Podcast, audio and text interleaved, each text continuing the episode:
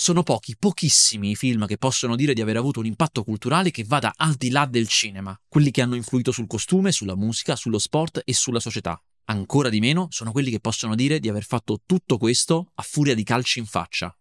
Oggi parliamo di I tre dell'Operazione Drago.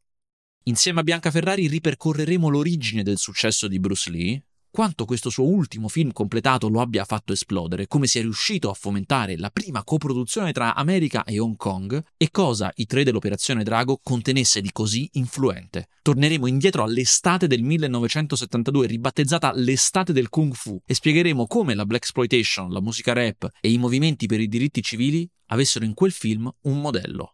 Ma l'influenza di tre dell'Operazione Drago e di Bruce Lee in generale non si è fermata alla sua epoca e ai mille cloni che ha generato. Arriveremo fino alla nascita delle arti marziali miste e alle proteste del 2014 e 2019 ad Hong Kong. Il giorno di Capodanno del 1973 Bruce Lee porta il regista del suo prossimo film, Robert Close, al cinema, a Hong Kong lo porta a vedere dalla Cina con furore. Close non aveva mai visto un film con Bruce Lee, aveva solo sentito del loro successo. Ma un conto è sentire e un conto è toccare con mano. Racconta Close che i due erano nella balconata con Bruce Lee travestito, con baffi finti e cappelletto per non essere riconosciuto. Lui gli traduceva e gli spiegava la trama. E quando il suo personaggio pronuncia la frase i cinesi non sono i malati d'Asia, il cinema, che fino a quel punto era stato in silenzio, esplode di urla e grida, trema tutta la balconata e non c'è più nemmeno uno spettatore seduto.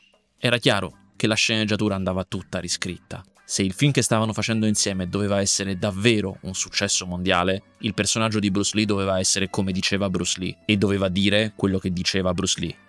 Con tre film girati in due anni ad Hong Kong, Bruce Lee aveva conquistato il mondo. Il furore della Cina colpisce ancora. Dalla Cina con furore e l'urlo di Chen terrorizza anche l'Occidente, l'avevano reso una star mondiale.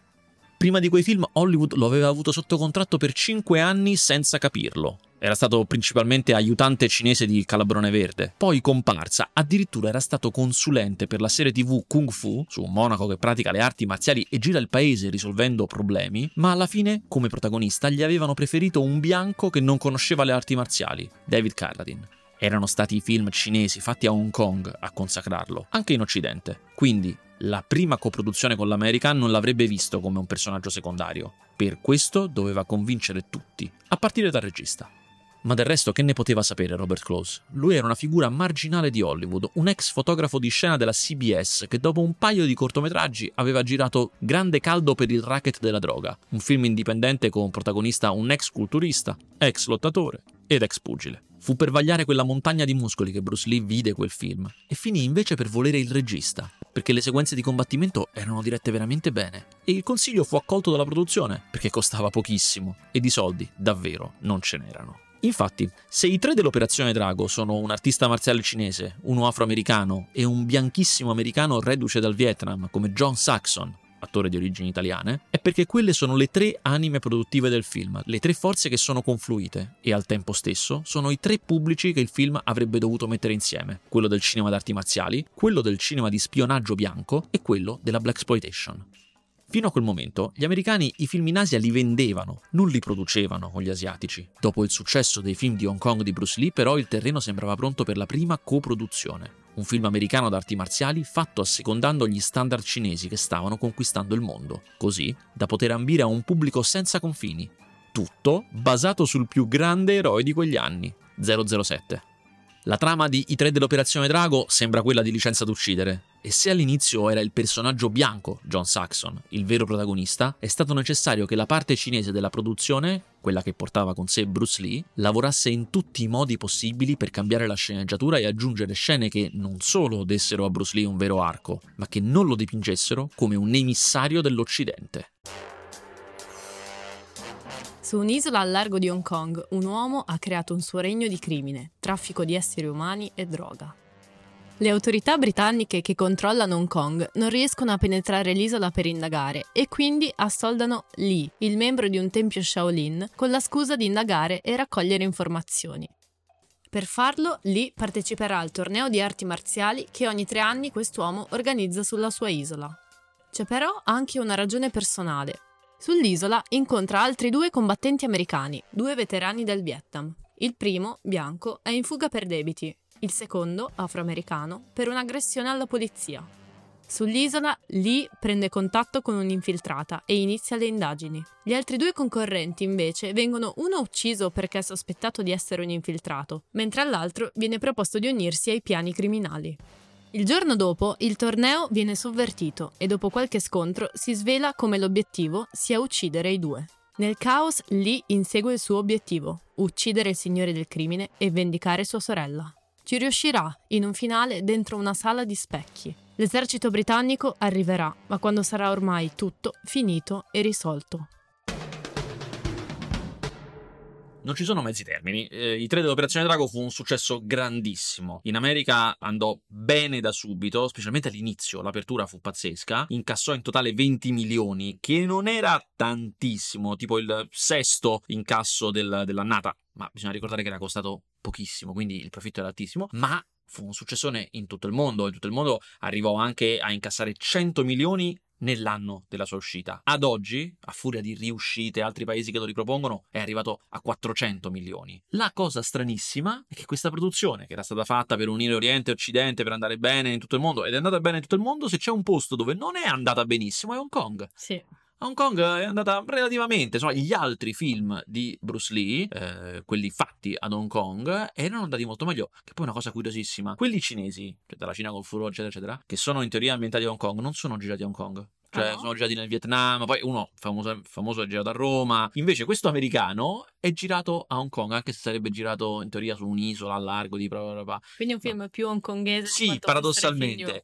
Forse per quello non è andato così bene. Chi lo sa? Detto ciò, la vera esplosione seria è stata in America. Mhm, esattamente, sì. Per esempio c'è una testimonianza di, di John Saxon, l'attore che interpreta John Roper, il, il bianco, diciamo, del- dei tre dell'Operazione Drago, che ricorda che quando ci fu la prima a Los Angeles, arrivò con la sua limousine e vide questa linea gigante, questa fila di persone che stavano aspettando dalla sera prima, una fila che faceva praticamente il giro dell'isolato e una fila che si eh, ripeterà anche nei giorni successivi, cioè questo film veramente fu, fu un, un film evento e, e diciamo che eh, fece anche un po' un record, il record del migliore incasso in una settimana non festiva in quell'anno. E forse John Saxon non c'era molto abituato, cioè non era proprio uno che faceva film di grande successo, no, ecco. no, assolutamente. Gli incassi in Italia non furono paragonabili, nel senso che anche in Italia fu abbastanza una sensation, ma non era paragonabile. Ma di certo l'accoglienza, cioè, diciamo forse c'era un po' più di diffidenza verso questi un film. poco, un poco. Per esempio, Franco Cordelli Mhm. scriveva su Il Corriere della Sera e Franco Cordelli era, diciamo, comunque non un critico cinematografico, era un critico teatrale, quindi magari potremmo ricordare questo Secondo per me mettere un vantaggio a gliel'avevano Paolo da- gli avevano dato a lui perché nessuno li voleva recensire. Esatto, questi nessuno lo film. voleva coprire, tipo, sì. eh, prendilo tu questo film.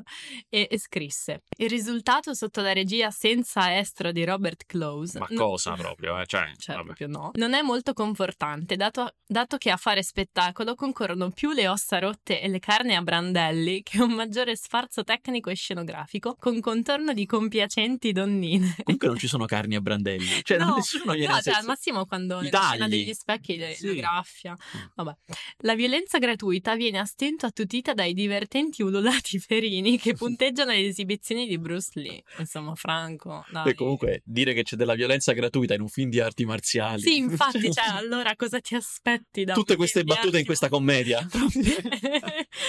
Beh, non sono per niente d'accordo, cioè, mm, secondo me, a parte che la regia di Close è strabiliante. Mamma mia. Un vero esempio di regia anni 70, oltre che per gli- le zoomate no, che andavano un sacco di moda, ma poi il suo, eh, come dire, la sua capacità sintetica, cioè di riuscire a raccontare con poche inquadrature il contesto, il personaggio, per non parlare poi delle scene di combattimento vero e proprio, Ma- cioè il montaggio anche, ma di cosa stiamo parlando? Non solo, è notato che durante le scene di combattimento di John Saxon e di Jim Kelly, che sono l'afroamericano e il bianco, Jim Kelly poi era un artista marziale, mentre invece John Saxon per niente, comunque sono tutte molto montate, cioè lo Sì. stile di regia è grande montaggio a pezzi.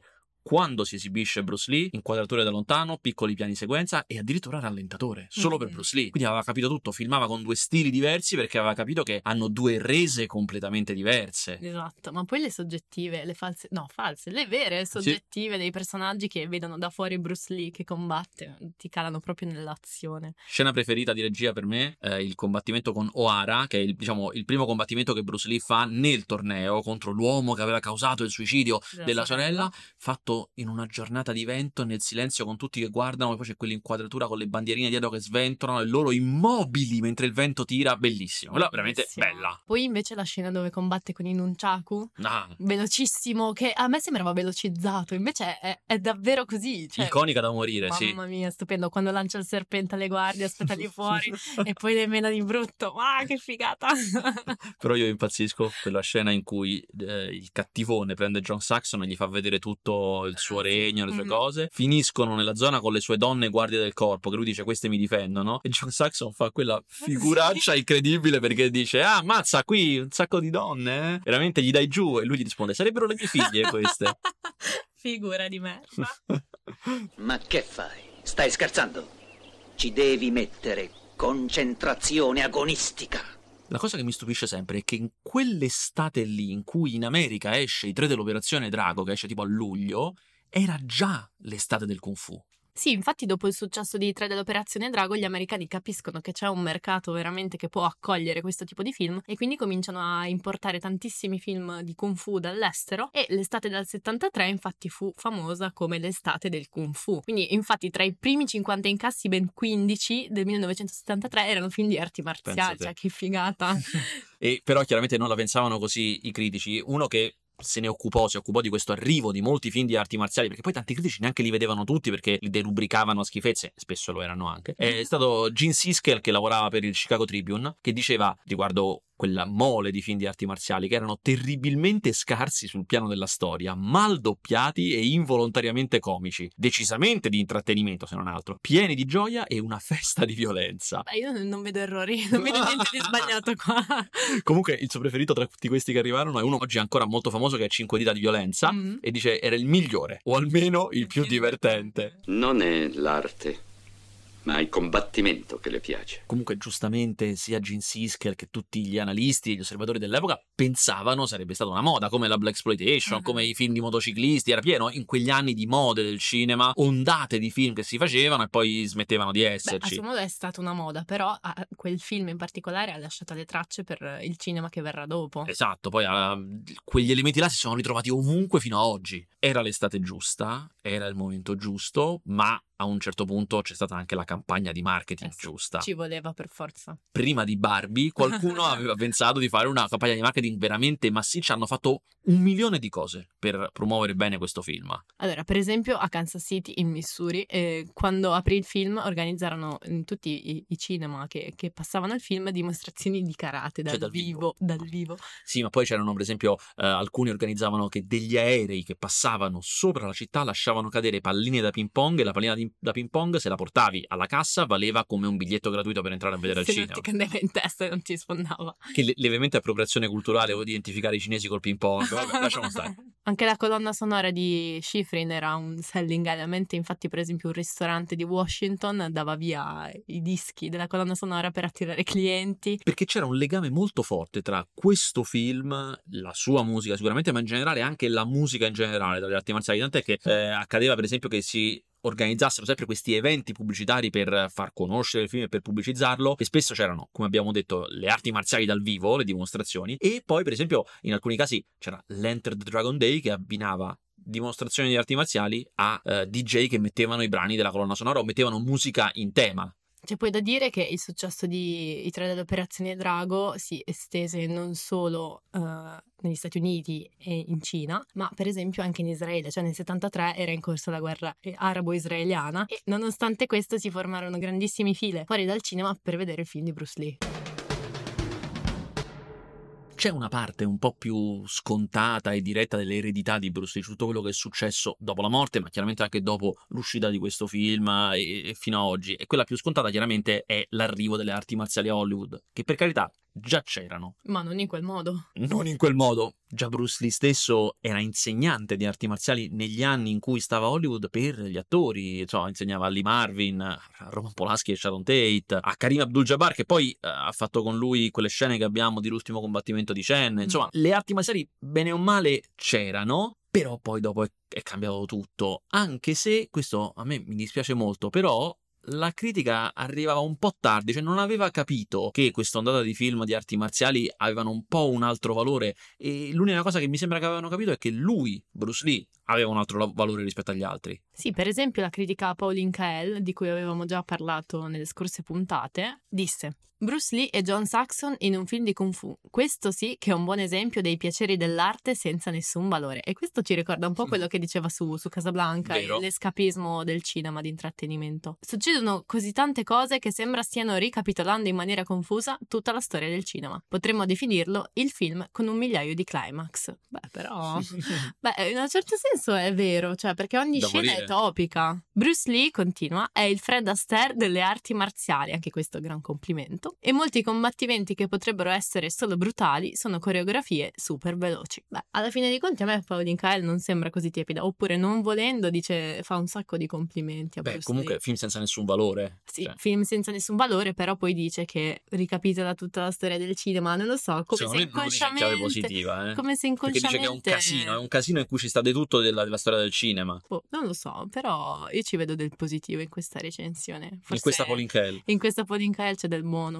Hai oltraggiato la mia famiglia e hai profanato la nostra religione. Di fatto, dopo i tre dell'Operazione Drago, esiste un cinema d'arti marziali americano, anzi gli americani cercano di cominciare a creare il proprio invece di eh, prendere soltanto quello asiatico. Ovviamente il primo con cui lo fanno è uno dei più grandi atleti marziali dell'epoca che aveva lavorato con Bruce Lee in uh, L'urlo di Chen terrorizza anche l'Occidente, cioè Chuck Norris, che comincia a fare film d'arti marziali. Lui sarà il primo a importarli veramente nelle produzioni americane. Poi... Ma sai che Chuck Norris venne, gli venne proposto il ruolo del cattivo per i tre dell'Operazione Drago e rifiutò? E rifiutò? Sì.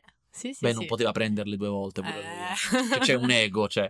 E poi sono arrivati quelli che conosciamo. È arrivato Van Damme, è arrivato Steven Seagal, anche se Steven Seagal non faceva veramente film d'arti marziali, ma comunque portava le arti marziali e tutto l'esercito dei minori degli anni Ottanta, da Michael Dudikoff a Cynthia Rothrock, fino al momento in cui le arti marziali erano ovunque anche nei film per ragazzi, in cui c'era Karate Kid, fu un grandissimo oh, successo e cavalcava quella moda, anche se secondo me poi l'apice vero, cioè il momento eh, in cui viene certificato il tempo che è passato, il successo e l'evoluzione di quella forma che è partita con i tre Operazione Drago, senza esclusione di colpi, che è un film del 1988, quindi sono 15 anni dopo i tre dell'Operazione Drago, è un film con Van Damme, quindi forse il più tecnico, il più importante e pesante tra gli artisti marziali che hanno fatto i film americani, anche se lui era belga, però comunque hanno fatto film americani, era poraccio, è belga, eh, perché è di nuovo un film con un torneo, come i tre dell'Operazione Drago, che era una grande innovazione di, di, sì. a livello di, di, scrittura, ed è un film in cui torna Bolo Yeung. Bolo Yeung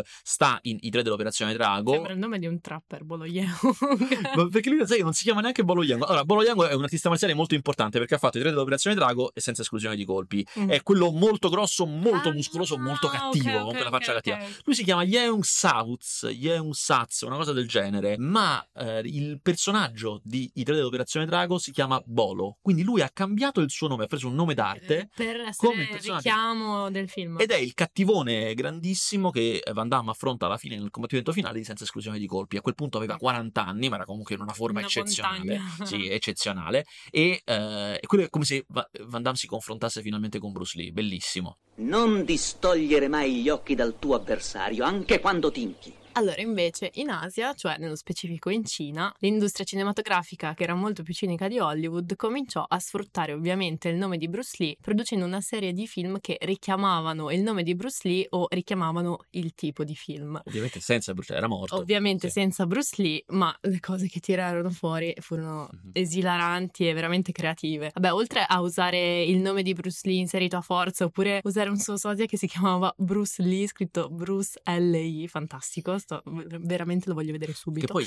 siccome c'erano un sacco di questi social, ci sarà stata la corsa a chi prendeva per primo il nome più simile. Esatto, esatto. Oppure film di montaggi che mettono insieme parti di film che aveva fatto effettivamente Bruce Lee. E, per esempio, ci fu anche un film italiano, questo fuori da, dall'ambiente cinese, però è divertente dirlo, Il braccio violento del Taipan, che fu composto da spezzoni di tre film diversi uniti insieme per fare diciamo una specie di film a episodi narrato da una voce che si spaccia per Bruce Lee, cioè creativi anche noi italiani. Che poi per essere, essendo italiano era una voce italiana, quindi sì. proprio nessuna parentela con la Sono voce Bruce di Lee. Sì.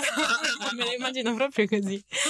Vabbè, vogliamo snocciolare un po' di questi titoli? Sì, perché tra il 73 e più o meno il 78-77 escono una serie di titoli che vogliono imitare eh, Enter the Dragon, che è il titolo originale di mm-hmm. Treno Operazione Drago, con questi sosia di Bruce Lee che sono uno più esilarante dell'altro. Cioè, tipo, allora, a parte Goodbye Bruce Lee, bellissimo, sempre con Bruce Lee scritto L-I.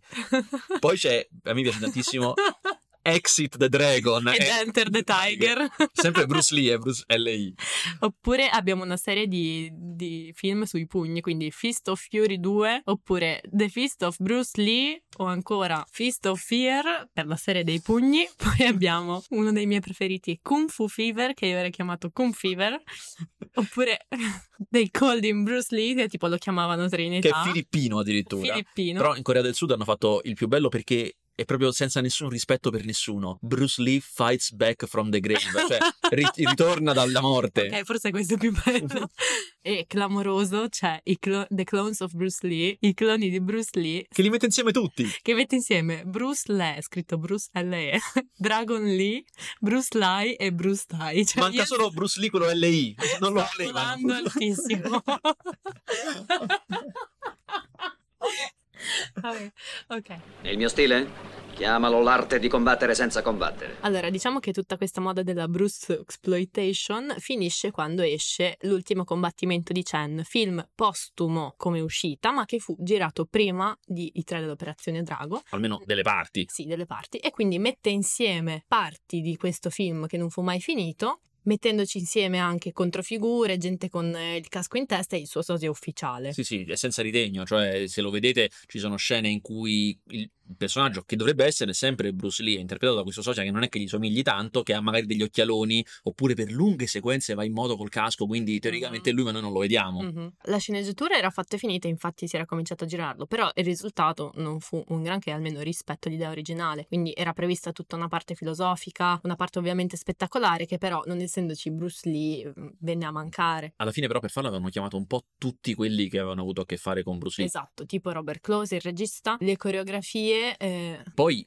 per completare le coreografie, cioè quelle che avrebbe dovuto fare Bruce Lee ma non ha potuto fare perché è morto, avevano chiamato Sammo Hung, che poi è diventato una figura cruciale nel cinema d'arti marziali di Hong Kong, è il regista dei primi film di Jackie Chan, eh, è anche quello che in I tre dell'Operazione Drago si vede all'inizio, in quella prima scena in cui con eh, le mutandine nel, monaco, nel tempio Shaolin eh, Bruce Lee fa quell'incontro, è un po' sovrappeso, si nota per quello, mm-hmm. che il motivo per cui lui poi non è mai diventato un vero grande artista marziale perché diciamo anche dopo i 20-30 anni è proprio ingrassato punto e basta, però è stato un coreografo e regista fondamentale. E poi ci sono alcuni altri campioni di arti marziali. Insomma, alla fine l'ultimo combattimento di Chen è pieno di talmente tante cose diverse che non hanno niente a che vedere con Bruce Lee, di sosia, finzione, ed è una trama talmente attaccata con lo scotch che veramente dà un nuovo senso al termine apocrifo. Sì. Invece in Cina comunque possiamo dire che i film di arti marziali esistevano da tempo, anzi dall'inizio del, della storia del cinema. Il film di Bruce Lee cambiò tutto quanto sì, gli dà un nuovo impulso sostanzialmente perché avevano già prima del, dell'operazione Drago avevano cominciato a girare il mondo per la prima volta, quindi esisteva un mercato mondiale che prima non c'era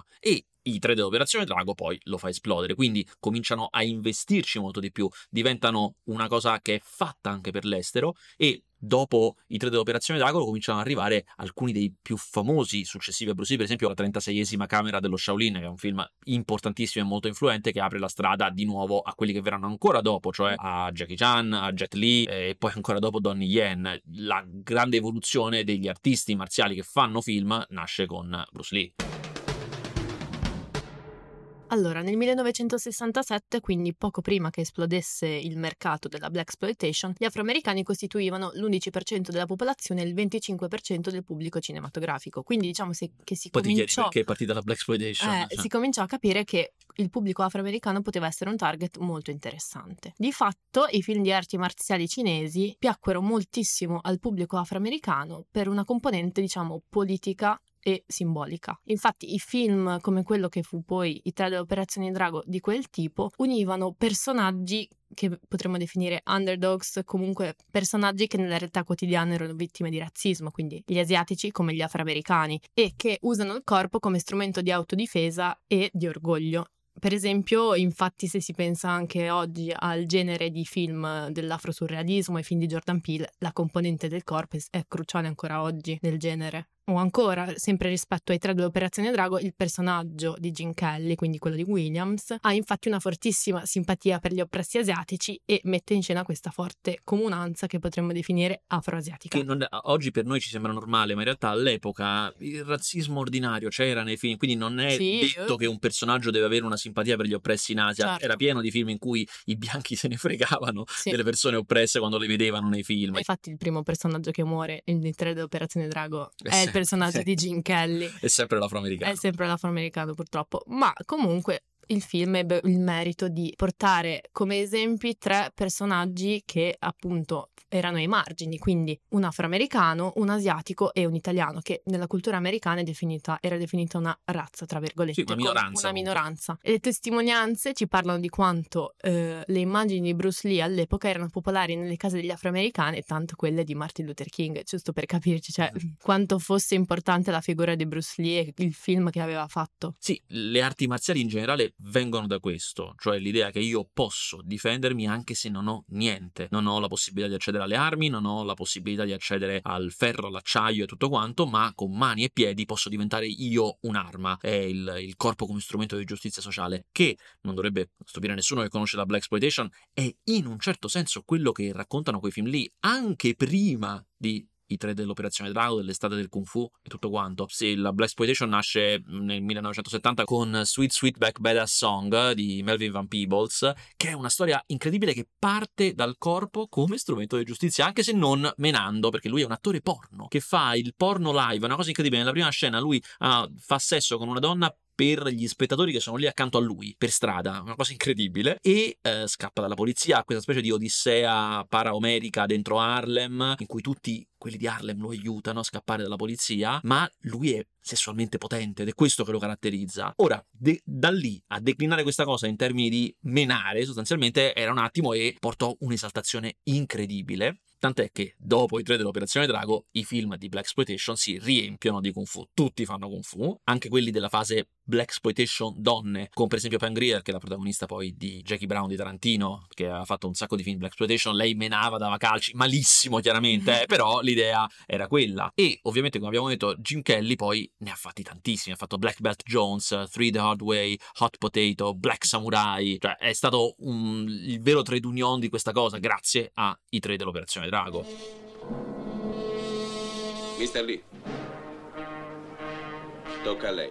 Da lì in poi, cioè questa fusione, questo matrimonio nasce con i film asiatici, cresce con i film della Black Exploitation, ma poi rimane per sempre. C'erano e ci sono ancora infatti tantissime personalità in vista della comunità afroamericana che si sono sempre dichiarate fan o so- grandi sostenitori di Bruce Lee. Per esempio, solo nel mondo dello sport ricordiamo Michael Jordan, Kobe Bryant, John Jones, Kareem Abdul-Jabbar di cui abbiamo parlato prima e tutti questi infatti parlano di Bruce Lee nel documentario I Am Bruce Lee, che fu tra l'altro l'unico autorizzato dalla famiglia Lee, ma ancora pensiamo a Eddie Murphy che ne fece una imitazione nel Saturday Night Live in Kung Fu Christmas, Chris Tucker che interpreta un fan di Bruce Lee in The Rush Hour con Jackie Chan. Poi, se non sbaglio, eh, c'è anche una citazione di Bruce Lee che fa sempre Eddie Murphy in una poltrona per due. Sì, esattamente. Chiaramente non ci può essere ambito della cultura afroamericana che veramente la pervada senza la musica. Infatti l'eredità di Bruce Lee se- e di- del Kung Fu in generale si sentì tantissimo, soprattutto introdotto nella cultura hip hop americana. Il primo esempio comunque fu la canzone famosissima Kung Fu Fighting di Carl Douglas del 1974. Cioè, solo un anno dopo l'uscita Solo un film. anno dopo. Però uno degli album più importanti di sempre, hip hop, che celebrava Bruce Lee e la cultura del Kung Fu, fu proprio Enter the Wu-Tang, 36 Chambers del Wu-Tang Clan, che è del 1993, quindi vent'anni dopo il film. E ci si chiede oggi, avrebbe potuto la storia dei Wu-Tang Clan essere la stessa senza Bruce Lee? La risposta di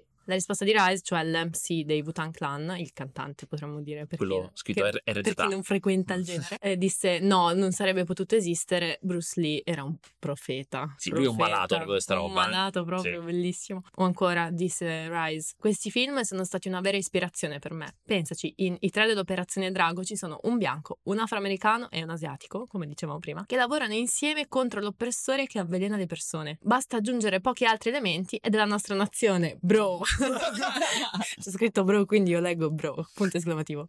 E quindi perché gli afroamericani guardavano i film di arti marziali e si sentivano rappresentati, insomma abbiamo cominciato a capirlo, lo stiamo capendo, e l'album 36 Chambers raccoglieva un po' quella rabbia e eh, quel clima di razzismo che la comunità afroamericana stava vivendo e i film di arti marziali erano come dei portali per un mondo in cui la vendetta era possibile, in cui la comunità afroamericana poteva agire, usare il suo corpo e la sua libertà come voleva. Sì, il, il collegamento è proprio.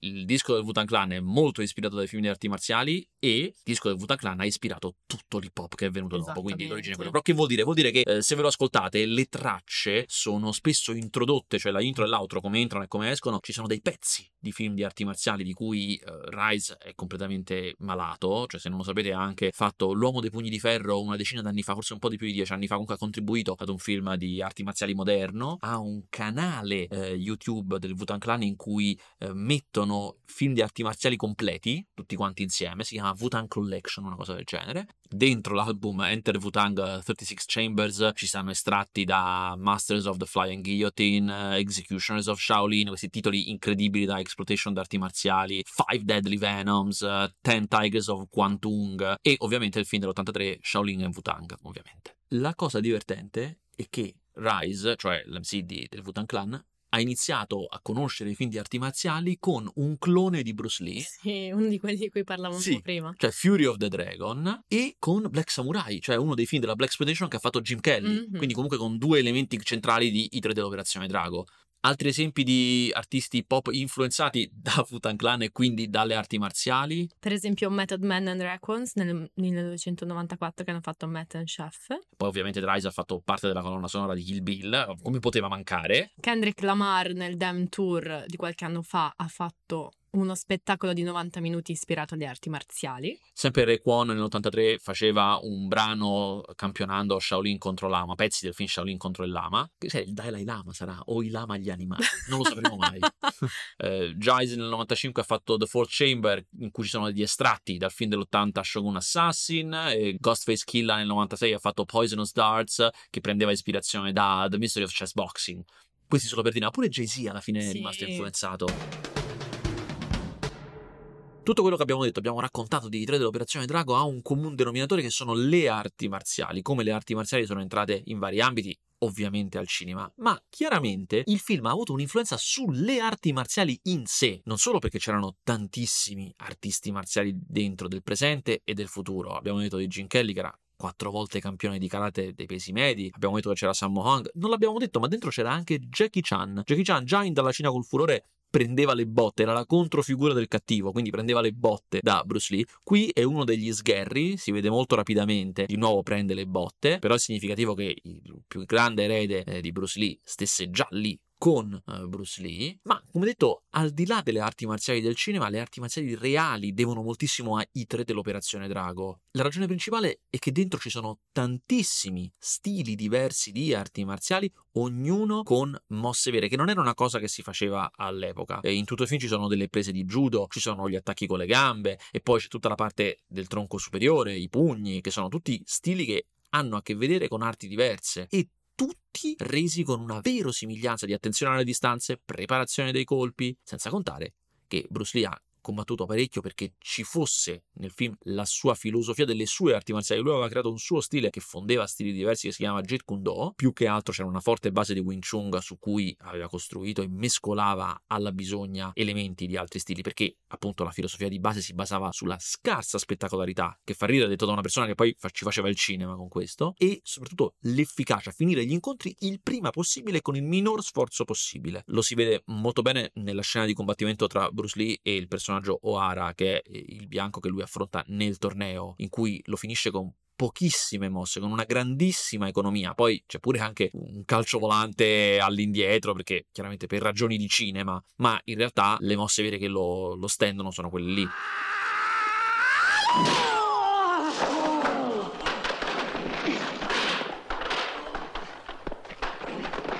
Questa fusione di arti marziali diverse è ciò che è alla base delle arti marziali miste. È una cosa abbastanza accettata nel mondo delle arti marziali miste che i tre dell'Operazione Drago e Bruce Lee sono la base per questa disciplina. La prima scena, quella con Sam Hong, in cui loro sono con quello slippino nero e si menano, addirittura hanno i guanti che poi verranno usati, il tipo di guanti che verranno usati sì. nelle arti marziali miste.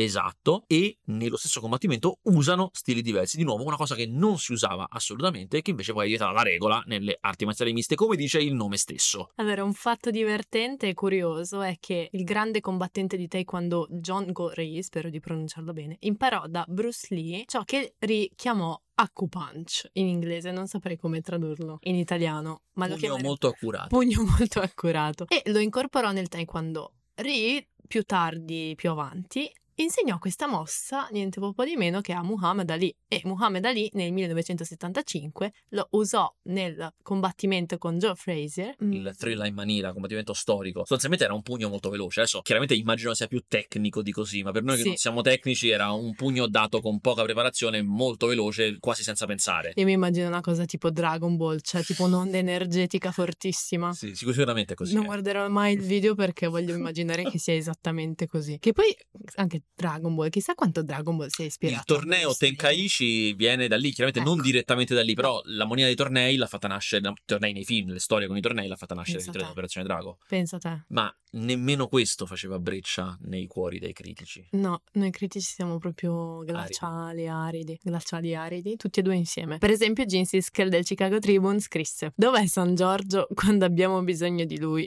Fantastico, applauso. applauso. I tre dell'Operazione Drago è il film più odioso da anni a questa parte. La sua storia è una vergognosa copia di Licenza di uccidere. Ti piacerebbe. I suoi dialoghi rasentano l'infantile. Un po' vero. Un po' vero. Un pochino, pochino, Vabbè, pochino, ma, pochino. ma, che te lo guardi per i dialoghi? ma scusami. I suoi personaggi sono crudeli parodie degli esseri umani. Il suo messaggio subliminale, l'unico killer cattivo è il killer maldestro. Bellissimo. È un fallimento morale. Beh, molto, molto divertente però questa recensione, sì, devo dire era chiaro che tutto questo parlare di arti marziali, tutto questo far vedere arti marziali, questa invasione di quelle che io con una certa semplicità chiamo botte, avrebbero infastidito qualcuno esistono molte critiche dell'epoca che hanno un problema con tutta questa violenza e che a mio parere scambiano la, vole- la violenza simulata con la violenza vera, eh, ma forse è anche comprensibile. Ce n'è una in particolare no? che del, del, London Evening Standard sì. che su questo ci va giù duro. Sì, esatto, Alexandra Walker, la cui opinione suonava così. Era solo questione di soldi perché che Occidente e Oriente si incontrassero, perché James Bond finisse nei film di karate che stanno calamitando il pubblico di tutto il mondo. Il Kung Fu usa ogni parte del corpo per colpire. Trasforma un uomo in un'arma da offesa. E tremo al pensiero di cosa sia ciò in cui trasforma il pubblico, ma i rantoli di soddisfazione mentre i bodyguard del cattivo rompono la spina dorsale di un uomo con una presa, ti fa guardare storto il tuo vicino di posto in sala e controllare quanto sia distante l'uscita. Un po' li posso capire, cioè non concordo, però li posso capire che tutta insieme, specialmente se sei da un'altra epoca, ti eh, potessi spaventare. Vabbè, non cosa. erano forse molto abituati a tanta violenza. No, per niente, poi così esplicita. E quest'idea della violenza violenza che contamina, la violenza che è pericolosa è proprio il tema principale della Dei paura dei videogiochi. Sì. Un grande trade union, trade union. critiche esatto. più boomer. E i videogiochi ovviamente si sono subito abbeverati. L'idea stessa Certo. del, del torneone di I tre dell'Operazione Drago è usatissima dai videogiochi Beh, picchiaduro. è anche a sua volta un'idea videogiocosa. Sì, l'idea del torneo è alla base dei picchiaduro. Ogni volta c'è un avversario e ogni volta è più pericoloso, ogni volta è più difficile da Sì, sconfiggere. Esatto. Ma non I solo. Livelli. Esatto, addirittura il film che non ha mai finito, l'ultimo combattimento di Chen, Mhm. è esattamente l'idea base dei videogiochi, cioè lì la trama prevedeva che ci fosse una pagoda, lui partiva dal livello più basso e ogni piano c'era un boss, c'era qualcuno contro cui doveva combattere, Fino al sempre boss di più, finale. sempre di più fino al boss finale che era quello che nessuno aveva mai visto e non si sapeva come combatteva ed è, lo sapete tutti quanti, è Karim Abdul-Jabbar Mm. che ha braccia e gambe lunghissime perché è un giocatore di pallacanestro e quindi era impossibile da sconfiggere per questo. Non mi rompere l'anima. Vogliamo fare un po' di esempi di questi videogiochi che si sono ispirati a Bruce Lee? Sì, diciamo quelli proprio più direttamente e smaccatamente hanno voluto fare soldi più che altro sulla figura di Bruce Lee. Allora, il primo in assoluto è dell'84, eh, era distribuito per Atari e Commodore, si chiama proprio Bruce Lee e non aveva in realtà dei combattimenti, era un platform, platform un po' primitivo e un po' bruttarello, tant'è che non è molto noto, in cui il personaggio era Bruce Lee, aveva con 4 pixel, eh, gli avevano dato la classica apparenza da Bruce Lee con i pantaloni neri e il torso scoperto, gioco abbastanza brutto. Poi famosissimo, eh, otto anni dopo, nel 92, Mortal Kombat fa il primo vero, la prima vera imitazione di Bruce Lee e anche uno dei primi, non il primo, uno dei primi picchiaduro, eh, c'è Liu Kang, il personaggio di Liu Kang che è fatto uguale a Bruce Lee anche se non doveva essere così, cioè doveva essere un monaco Shaolin rasato, ma se vi ricordate eh, la caratteristica di Mortal Kombat è che il, tra virgolette, disegno dei personaggi è fatto col rotoscoping su attori veri che hanno veramente recitato le movenze e l'attore vero non si voleva rasare, alla fine aveva i capelli quindi alla fine si è cambiato un po' tutto e lo si è fatto come Bruce Lee, ma è stato il primo picchiaduro ad avere un, un sosia eh, di Bruce Lee. Poi gli diedero anche un colpo tipico di Bruce Lee, il bicycle kick. Ci fu un gioco per eh, console di seconda generazione, Sega Genesis, Super Nintendo, Atari Jaguar, che si chiamava Dragon The Bruce Lee Story, stesso titolo del film biografico perché era il, gioco del film, eh, praticamente anche questo era un picchiaduro, ma non si poteva giocare uno contro uno, era solo uno contro il computer e, e seguiva la storia del film, sempre di avversario in avversario. Poi ve lo ricorderete perché uno dei più famosi c'è Super Street Fighter 2 del 93 in cui c'è Fei Long che è praticamente fatto uguale a Bruce Lee, ha anche la tutina gialla e combatte con lo stile del Jeet Kune Do e eh, infine ultimo dei grandi picchiatori che l'hanno copiato, Marshall, il personaggio di Marshall Law di Tekken che anch'esso combatte con Jeet Kune Do, c'ha gli urletti, c'ha tutto il campionario eh, di Bruce Lee. Oh, in anni più recenti invece partiamo dal 2002 con un gioco per Xbox che si chiamava Bruce Lee Quest of the Dragon, che era appunto un gioco in 3D av- adventure con molte botte, non è rimasto diciamo Eh, ma impresso. nessuno di questi, a parte Come a parte non rimase impresso Bruce Lee Return of the Legend del 2003 per il Game Boy Advance, un po' platform, un po' picchiadura a scorrimento. Poi nel 2014 EA Sports UFC in cui Bruce Lee, perché Bruce Lee stava anche in molti giochi di MMA ovviamente, Mm. e quindi poi tutti i, i sequel di questo gioco, dove appunto Bruce Lee è uno dei, proprio dei personaggi che si può usare per combattere. E questi sono quelli, diciamo, i giochi di classe A, Sì. di AAA, però poi ci sono anche tutti gli indie game Esatto. in cui ci sono citazioni strizzate d'occhio. Esatto, per esempio Nitro Kid del 2018, un gioco a prospettiva isometrica abbastanza brutto a turni, eh, insomma, che non dà molta, non dà molta dinamismo, però eh, il personaggio di L33 Identico. è identico a Bruce Lee. Eh, poi c'è un gioco autobid stile arcade che si chiama Kung Fury Street Rage del 2015. Se vi ricordate, era tratto da quel film eh, parodia fatto dal basso che Sì. si chiama Kung Fury. E per ultimo eh, One Finger Dead Punch che visivamente non ha niente di Bruce Lee, cioè eh, un omino disegnato Sì, proprio. sembra lo- Sì. l'omino della no? Molto Sì. esatto, m- minimalista che però ha le tipiche mosse, diciamo, da Bruce È proprio il Lee Jeet Kune Do è veloce, sì. È quello che mi piace di più, eh, te lo dico. Veniamo al momento migliore di questo podcast, parte cioè, creativa. esatto, il momento in cui noi prendiamo la proprietà intellettuale come se fosse nostra e la sfruttiamo secondo progetti immaginari. Allora, tu cosa faresti con l'immagine di Bruce Lee, eh, i tre dell'Operazione Drago in generale? Come lo adatteresti oggi? Allora, immaginando di avere accesso al forziere dei dobloni di Bethesda e quindi poter comprare con i miliardi di Bethesda eh, le- la proprietà intellettuale, secondo me una delle maniere migliori possibili di sfruttarla oggi, eh, secondo me è una serie TV. Eh, È una Mm. serie TV Ok. Di perché usiamo il brand, capito? Cioè, boh, ci compriamo la proprietà intellettuale. Il calabrone verde. Ci prendiamo che- che lui era quella serie che lui faceva come sgherro, Sì. l'aiutante del capo, ma la facciamo ribaltata. Il protagonista è Kato, il, pro- il personaggio eh, di Bruce Lee. La facciamo super tecnica con le arti marziali, tipo una cosa a metà tra ehm, Daredevil, la serie TV, Sì. che pure è super tecnica, e Gangs of London, che è quella serie TV che ha fatto Garrett Evans, il regista di The Raid. Protagonista, ce l'ho perfetto, Iko Weiss, che è il protagonista di, di The Raid.